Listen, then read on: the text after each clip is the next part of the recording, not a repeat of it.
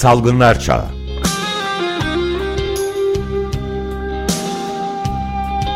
Pandemide Sağlık.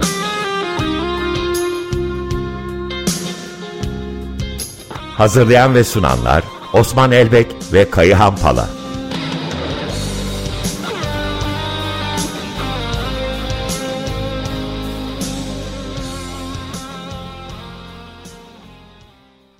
Günaydın, merhabalar. Günaydın. Günaydın. Günaydın. Günaydın.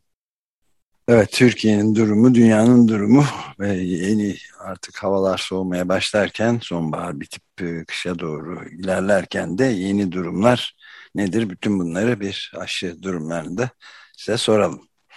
5 ee, Ekim Dünya Sağlık Örgütü'nün durum raporuna göre dünyada vaka sayısında %9'luk bir azalma var. Dünyadan iyi haberler geliyor. Benzer bir şekilde ölüm oranları azaldı. Ee, Avrupa e, istisnai bir durum olarak vaka sayılarının arttığı, tıpkı Türkiye gibi yükseldiği bir kıta. Türkiye geçtiğimiz haftayı 100 binde 233 vaka sayısıyla geçti ve yükseliş trendine devam ediyor hem Dünya Sağlık Örgütü'nün hem Worldometer'ın e, sınıflamasına göre Türkiye dünyayı üçüncü olarak geçti. Bu arada pazartesi günü e, zevkle dinlediğimiz Selim Hoca'ya da bir atıfta bulunalım. Hoca Worldometer'ın dört haftalık izlemene göre Türkiye'yi dördüncü olarak tarifledi. Burada e, dinleyicilerimizin dikkatini çekeceğimiz iki konu var. Biri hangi e, siteden referans alındı ve süre. Biz geçtiğimiz hafta Bordometer'da haftalık analize göre üçüncü olarak tariflemiştik. Hoca da aynı sitede dört haftalık analize göre dördüncü olarak tariflemişti. Gerçekten Türkiye ne yazık ki diğer ülkelerin aksine her hafta artış trendini devam ettiren nadir ülkelerden biri. 27 bin 28 bin baremindeydi dün akşama kadar biliyorsunuz dün akşam 30 bin sınırında geçtik. Günlük 218 haftalık ölümle e, geçirdik. Test pozitifliğimiz yükseliyor. 8.1'e ulaştı. Dün akşam 8.5'ti. E, günlük test sayımız 350 binin üstünde. Bunun anlamı e, aşısız olanlardan özellikle eğitim emekçileri başta olmak üzere istenen PCR'ların aslında istenmediğine işaret ediyor.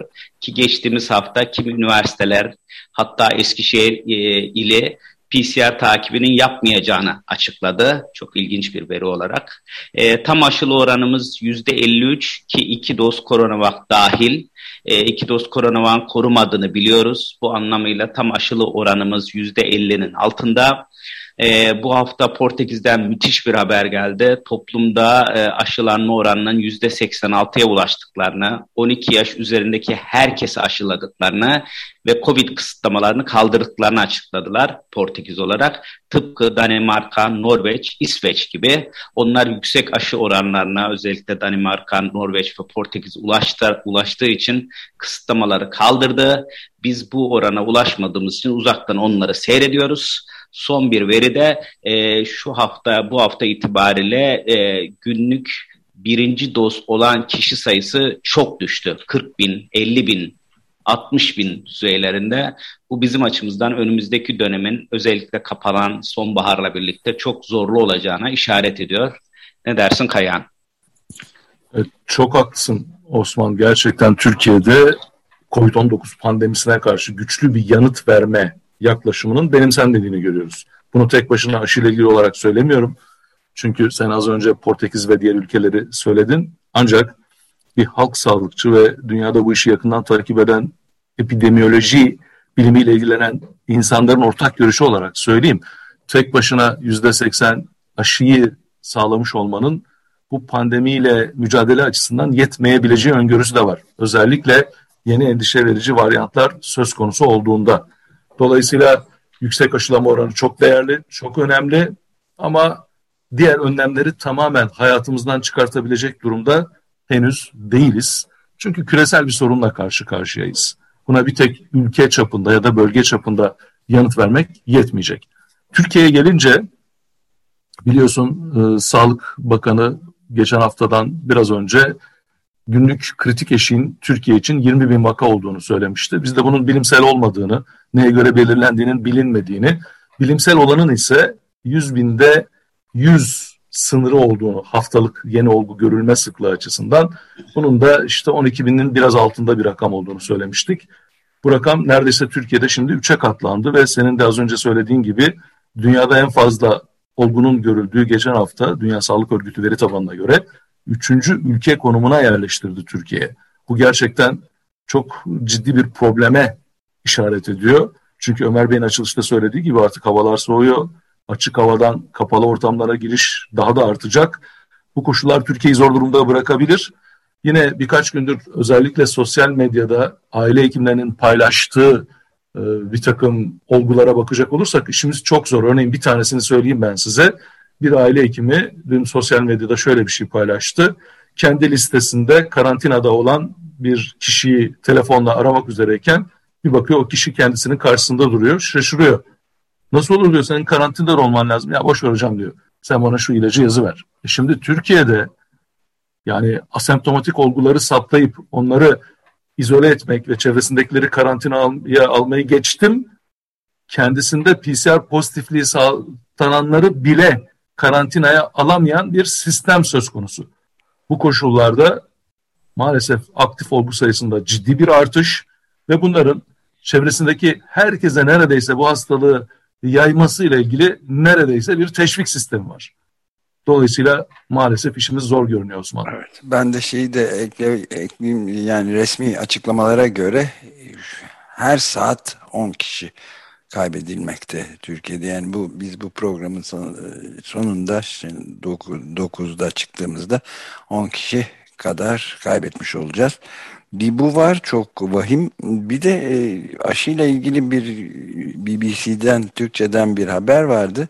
Hollanda'da e, Covid salgından en fazla etkilenen etnik grup olan Türkiye kökenli göçmenler arasında koronavirüsü aşısı yaptıranların sayısının çok düşük, oldukça düşük olduğu belirlenmiş. Yarıdan fazlası Covid aşısı olmamış. Böyle de çok e, ciddi bir başka sorun haberine rastladık. E, evet Ömer Bey, dünyadaki aşı tereddütü araştırmaları gösteriyor ki kadınların düşük ekonomik seviyeye sahip olan insanların, e, yoksulların yani eğitimi e, görece düşük olanların e, ve toplumun ötekisi olan kesimlerin, bu Amerika'da Afro-Amerikanlar olabilir, Hollanda'da Türkiye'liler olabilir, ne yazık ki aşıya tereddüt içerisinde yaklaştığına işaret ediyor. Araştırmalardan bahsedilmişken e, bugün çok mutluyum. Çünkü üç araştırmayı dikkatinize sunmak istiyoruz. E, ve benim mutluluğum da e, bu araştırmayı yapan insanların hepsi benim arkadaşlarım böyle bir mutluluk veriyor bana. E, ikisi uluslararası çevre e, üzerinde çok e, etkili dergide yayınlandı e, ilk araştırma COVID-19 mortalitesinin, e, ölümlerinin hava kirliliği ve yoksullukla ilişkisini araştırıyor. E, yazarlar, araştırmacılar Nilüfer Aykaç ve Nilay Etiler. E, ikinci araştırma e, benim bahsedeceğim ulusal dergide yayınlanmış Türk Toraks Derneği'nin hava kirliliği görev grubu üyeleri e, yaptı. İstanbul'daki 5 yıllık hava kirliliğinin COVID-19 ölümlerine etkisi ve kapanmaların hava kirliliğini azaltıp azaltmadığı. Son araştırma ise e, yine e, uluslararası çevre üzerine çok etkili dergide yayınlandı. PM2,5 ince havada asılı kalan toz partiküllerinin Türkiye genelinde erken ölümlere etkisi. Onun e, araştırmacıları da e, eş e, sözcüm olan Kayahan Pala, Nilüfer Aykaç ve eşim Yasin. İlk araştırmada yani İstanbul'da COVID-19 mortalitesinin hava kirliliği ve yoksulluk üzerine etkisi şunu gösterdi bize. Sosyoekonomik düzeydeki her yüzde 20'lik düşüş COVID-19 ölümlerini yüzde 35 oranında arttırıyor İstanbul'da. Yani ağırlıkla yoksullar ölüyor. İkincisi ortalama e, bir ev içerisinde ne kadar fazla insan yaşarsa yani ortalama hane halkı ne kadar büyükse yaşlıların ölümlerinin o oranda fazla olduğunu gösterdi. İstanbul'da doğal olarak yoksulluk büyük aileyle birlikte gittiği için bu ayrıca bir sosyoekonomik düzeyle ilişkili. Bunun anlamı şu, bugünlerde gençleri etkileyen delta varyantının o evdeki yaşlılar için ölümcül risk taşıdığı. Üçüncüsü de bu araştırma COVID-19 ölümleriyle hem partiküler madde dediğimiz havada asılı kalan tozlar, hem kükürt dioksit hem de fosil yakıtlarının tüketilmesiyle oluşan nitrojen oksit, dioksit türevleriyle doğrudan ilişkili olduğunu gösterdi. İstanbul'un hangi ilçesinde bunlar ne kadar yüksekse o ilçede o kadar fazla COVID-19 ölümü oluyor. Peki İstanbul'un ilçelerinde bunlar yüksek mi? İkinci araştırmada aslında bunun yanıtını veriyor. 2016 ve 2020 2020 yılları arasında yapılmış e, verileri değerlendirdim. İlk sorunumuz 2019 ve 2020'de İstanbul'da 39 hava izleme istasyonu olmasına rağmen sadece 9 tanesi gerçekten yıl boyu ölçüm yapmış. Yani istasyon var ama ölçmüyoruz hava kirliliğini. Bunların tamamında hem partikül madde hem e, fosil yakıt türevleri olan nitrojen oksit deriveleri Dünya Sağlık Örgütü'nün izin verdiği sınırları aşmış durumda. İki günlük kapanmaların bunlar üzerinde hiçbir etkisi yok. Sadece üç günlük eğer hayatı durdurabiliyorsanız hem partikül maddede hem nitrojen oksit derivelerinde yüzde ellilere yakın e, düşmeler sağlanıyor. Bu yüzden İstanbul'da hem hava kirliliğinin hem yoksulluğun COVID-19 ölümlerini arttırdığını biliyoruz. E, halk sağlığı önlemlerini buna göre yetkinleştirmekte yarar var. Üçüncü araştırma ise dediğim gibi sevgili Kayahan'a ait e, ve arkadaşlarına ait e, ince partiküllerin Türkiye'de ne kadar erken ölüme yol açtığında onu tabii ki araştırmacının kendisine bırakmak isterim. Teşekkürler Osman. Gerçekten bizi çok heyecanlandıran bir araştırmaydı. Dünya Sağlık Örgütü'nün AirQ Plus diye bilinen bir e, programı aracılığıyla verileri elde edip bu programla değerlendirerek bu makaleyi yazmış ve göndermiştik. Ve gerçekten de önemli bir dergide yayınlanmasından memnuniyet duyuyoruz. Ama sonuçlar tabii memnuniyet verici değil. Çünkü yalnızca havadaki PM2,5 diye bilinen bu küçük toz parçacıkları nedeniyle yalnızca 2018 yılında 44.617 kişinin hayatını erken kaybettiğini ortaya koymuş olduk. Bu gerçekten çok büyük bir e, rakam. Üstelik bunların iller arasındaki dağılımlarına baktığımızda 100 bin kişi başına yüklenebilecek bu PM2,5 kirliliğinin en yüksek Manisa ve Afyon Karahisar gibi illerde olduğunu da ortaya çıkarmış olduk. Bu arada senin az önce söylediğin yani Türkiye'de bu ölçümlerin yetmediğine ilişkin bazı verileri de 2020 yılından söylemek isterim. Aslında Çevre ve Şehircilik Bakanlığı'nın veri tabanına bakıldığında 355 hava kalitesi istasyonuyla veri toplandığı görülüyor ama bunlardan ancak 195'inin ölçüm sonuçları valide edilerek, geçerli hale getirilerek hava kalitesi bültenlerinde yayınlanabiliyor. Öyle olunca Türkiye'nin hava kalitesini özellikle kirlilik kaynakları söz konusu olduğunda değerlendirmek mümkün görünmüyor. Bursa'dan yaşadığım kentten örnek vereyim. Bursa'nın 50 kilometre kadar e, güney güneyinde bir kömürlü termik santralımız var Orhaneli. Fakat o bölgede hiçbir e, ölçüm istasyonu olmadığı için bunun kirliliğinin ne ölçüde çevreye etkilediğine dair bir veriyi sürekli olarak elde edemiyoruz. Oysa orayla ilgili de geçmişte bir araştırma yaptığımızda kontrol grubuna göre Orhaneli Termik Santrali çevresinde yaşayanların çok ciddi bir şekilde sağlık sorunlarıyla karşı karşıya kaldığını göstermiştik.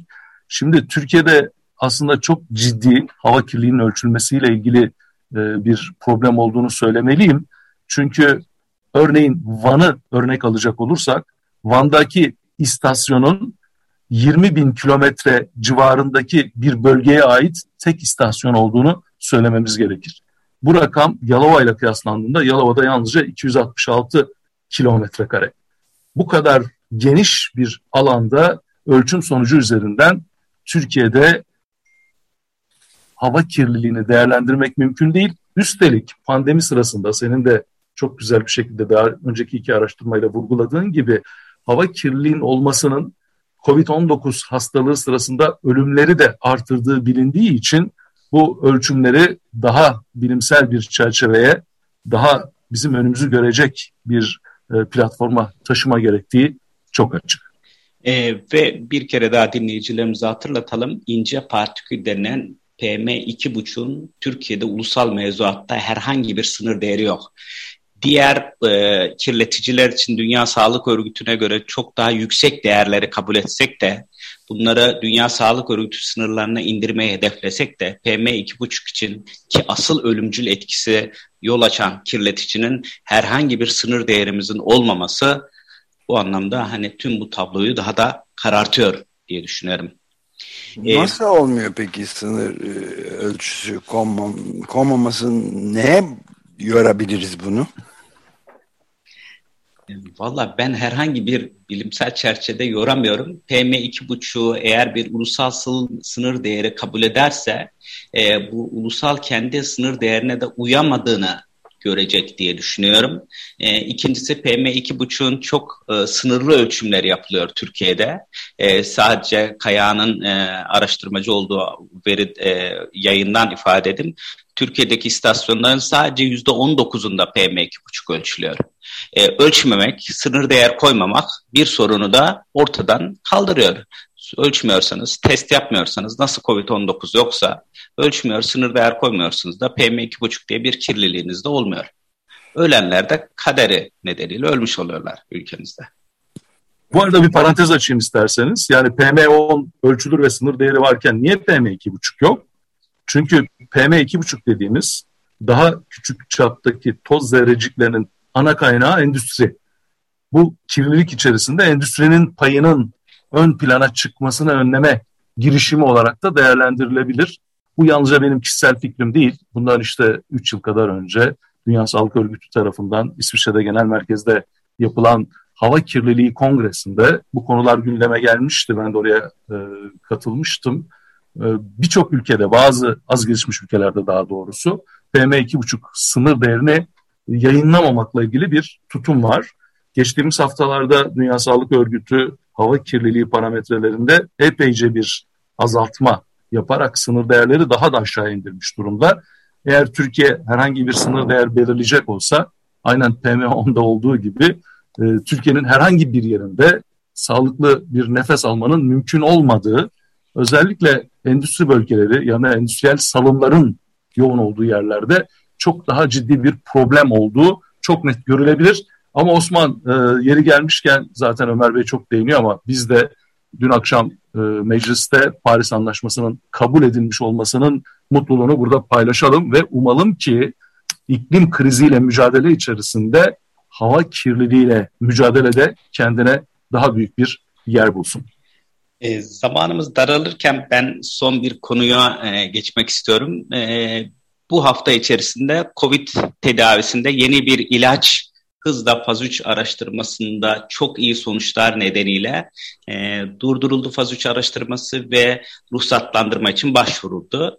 Bu molnupiravir sadece e, COVID'e değil influenza, grip e, virüsüne de etkili bir ilaç. Etkinliğiyle ilgili konuşacağız daha zamanımız var ama bu vesileyle e, özellikle Eylül sonunda Dünya Sağlık Örgütü'nün toplumların %10'undan fazlasının aşılanma gibi bir hedefinin konuşmamız gereken bugün de sevgili meslektaşım Necati Çıtağ'ın benim dikkatimi çektiği bir konuyu gündeme getirmek istiyorum. Molnupiravir'in maliyeti. Ee, önce birkaç cümle. Ee, molnupiravir maddesi sitidin molekülünden e, Amerika'da bir kamu üniversitesi olan Emory Üniversitesi ve Amerika hükümetinin fonlarıyla yani kamusal kaynaklarla keşfedildi. Keşif, icat kamuya ait bir icat. Ve e, icat edilir edilmez kar amacı olmayan bir e, biyoterapi, Ritbak bir biyoterapi şirketi tarafından lisanslandı ve hızla ilaç endüstrisi üstüne atladı. Merck bunun gelişimlerini fonladı ve satış hakkını aldı. Bir kere daha kamu kaynakları özel ticari e, e, ilaç şirketlerine e, aktarılmış oldu. Peki Maliyeti nedir? E, bugün hala Harvard Üniversitesi'nin web sayfasından ulaşılabilir. Melissa Barber'ın bir araştırması var. 1 Ekim 2021 tarihi itibariyle e, detayları geçeyim ama bu ilacın her bir kapsülünün maliyeti 1,74 dolar. 5 günlük tedavi maliyeti 17,74 dolar. Kaç liraya satılıyor? 700 dolara. Yani maliyetinin 40 katına satılıyor. E, Barber e, makul fiyatının 20 dolar olması gerektiğini ifade etmişti bu araştırmasında. Makul sürdürülebilir fiyatının 35 katına satılıyor. Nisan 2021 tarih itibariyle aktivist ve arkadaşları Citidin'den nasıl molnupiravir yapılacağını Amerikan Kimya Derneği'nin e, dergisinde yayınladılar. MIT'de 1 Nisan 2021 tarih itibariyle bu ilacın bir kapsülünün 0.17 dolar olduğu, 5 günlük tedavi maliyetinin 6,84 dolar olduğu ortaya kondu. Yani maliyetinin 102, makul satış fiyatının 91 katına satılıyor bu ilaç satılacak Amerika'da. Amerika, Amerika Birleşik Devletleri hükümeti 1,7 milyon kutu alım e, e, alımı gerçekleştirdi 700 dolar üzerinden ve şirkete tam 1,2 milyar dolar para ödedi.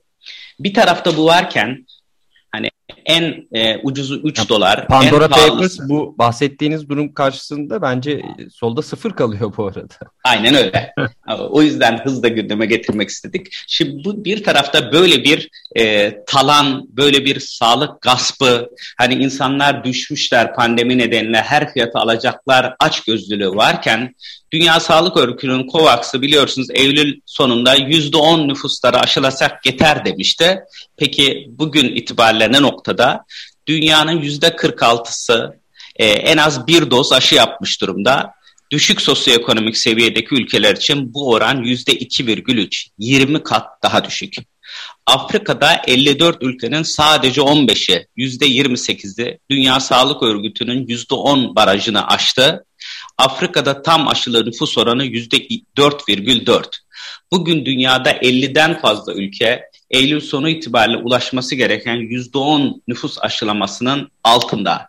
Yani COVAX çöktü. Çünkü şirketlere ve e, kar maksimizasyonu nedeniyle kapitalizm COVAX'ın çalışmasına izin vermedi. Peki COVAX bunun karşısında ne yaptı? E, sistemi eleştireceğine hedef küçülttü. Dedi ki Mart 2022'de Afrika'yı %40 aşılasak yeterlidir. Hakikaten bir tarafta 100 katına satılan ilaçlar, öte tarafta 3 dolarlık aşıların insanlara ulaşmaması. Yani ya gerçekten bir devrimsel sürece girip başka bir şey yapacağız ya da bu barbarlıkta bu veya başka bir pandemide de canımızı vereceğiz gibi duruyor. Ne dersin. Kayan bir halk sağlığı Ben de tam ona geçmeden bir cümle izin verirseniz söyleyeyim. Buyurun buyurun. George Monbiot Guardian'daki son yazısında dün yayınlanan yazısında tam da buna değiniyor işte. Yani gezegeni alt üst etmek, yerle bir etmek ve ondan sonra da kazanılan paraları da saklamak kapitalizmin bir çarpıklığı gibi gözükebiliyor. Yani kabul edilmeyecek yüzü olarak görülüyor diyor. Oysa değil. Bu kapitalizmin gerçek yüzü budur zaten. Kendisi budur diyor. Doğrusu e, yani bu son verdiğiniz örnekte bunu doğrulayan nitelikte bu yargıyı. Yani Big Pharma gerçekten zaten e, birçok bilim insanı ve çevre tarafından biliyorsunuz suç örgütü olarak da anılan bir yaklaşım. Çünkü bu söylediğimiz rakamların artık ticaretle, para kazanmakla tırnak içinde söylüyorum ilgisinin olmadığını düşünenler var. Oysa ben öyle düşünmüyorum. Gerçekten bu tamam tam da Ömer Bey'in dediği gibi kapitalizmin, küresel kapitalizmin sermaye birikim ve kar maksimizasyonun bir parçası. Yani e, sevgili Osman 40 kat değil, fırsatını bulsa 400 kat, fırsatını bulsa 4000 kat daha fazla bir parayla bunu satmak isteyecektir. Buradaki kritik olan şeylerden birisi maalesef toplumla bunu buluşturmada çok başarılı değiliz. Bunların üretilme aşamasına gelene kadar ki bütün giderlerinin kamu bütçelerinden karşılanmış olması. İstersen haftaya aşı, Covid-19 aşılarıyla ilgili de bir ekonomik politik değerlendirme yapalım. Dinleyicilerimizle aslında nasıl bunun arka planında kamu bütçesi olduğunu ve maliyetinin ne olduğunu, ne kadar yüksek kar e, ile satıldığını ve buradan yeni milyarderler yaratıldığını e, paylaşalım. Gerçekten de artık küresel kapitalizmi çok daha ciddi bir şekilde sorgulama zamanı. Son cümlemiz de grip aşısına yönelik olsun. E, grip mevsimi, influenza mevsimi açılmak üzere. Bu yüzden çok hızlı herkesin e, grip aşısı olmasını tavsiye ediyoruz. grip ve covid aşıları arasında herhangi bir zaman farkı koymasına hiç gerek yok. Aynı günde, bir gün sonra, üç gün sonra hangi aşıya ne zaman ulaşılırsa olmak gerekiyor. E, değil mi Kayan? Sen de önerirsin herhalde sağlık uzmanı olarak. Evet, bu yıl için e, dünyadaki epidemiyologlar, enfeksiyon hastalıkları uzmanları ve halk sağlıkçılar grip görülme sıklığının geçen yıllara oranla daha yüksek olacağı öngörüsüne sahipler. Bu nedenle grip aşısını olmamızda büyük yarar var. Dün itibariyle Türkiye'deki grip aşılarından bir tanesinin aile hekimleri tarafından reçete edilmesi halinde e, ödendiği bilgisini de aile hekimleri arkadaşlarımızdan aldım. Dolayısıyla ben herkese yapılmasını öneririm. Ben de ilk fırsatta kendime aşıyı yaptıracağım. Evet biz de takip edelim bunu tabii. Bugünü kapatabiliriz herhalde artık. Peki çok teşekkür ederiz. Bu hafta bir şarkı yetiştirebildik mi bilmiyorum. Ben bir şarkı önermiştim ama hata biz de biraz geç bildirmiş olduk. Galiba e, süreyi aş aşmamıza... Tamam, gelecek hafta o zaman aynı evet. şarkıyla devam ederiz. Teşekkür ediyoruz hepinize. Görüşmek üzere. Hoşçakalın. İyi haftalar. Görüşmek üzere.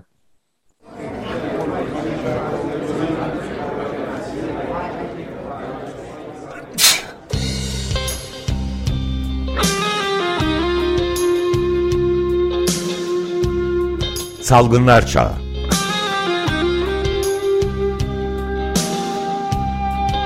Pandemide Sağlık.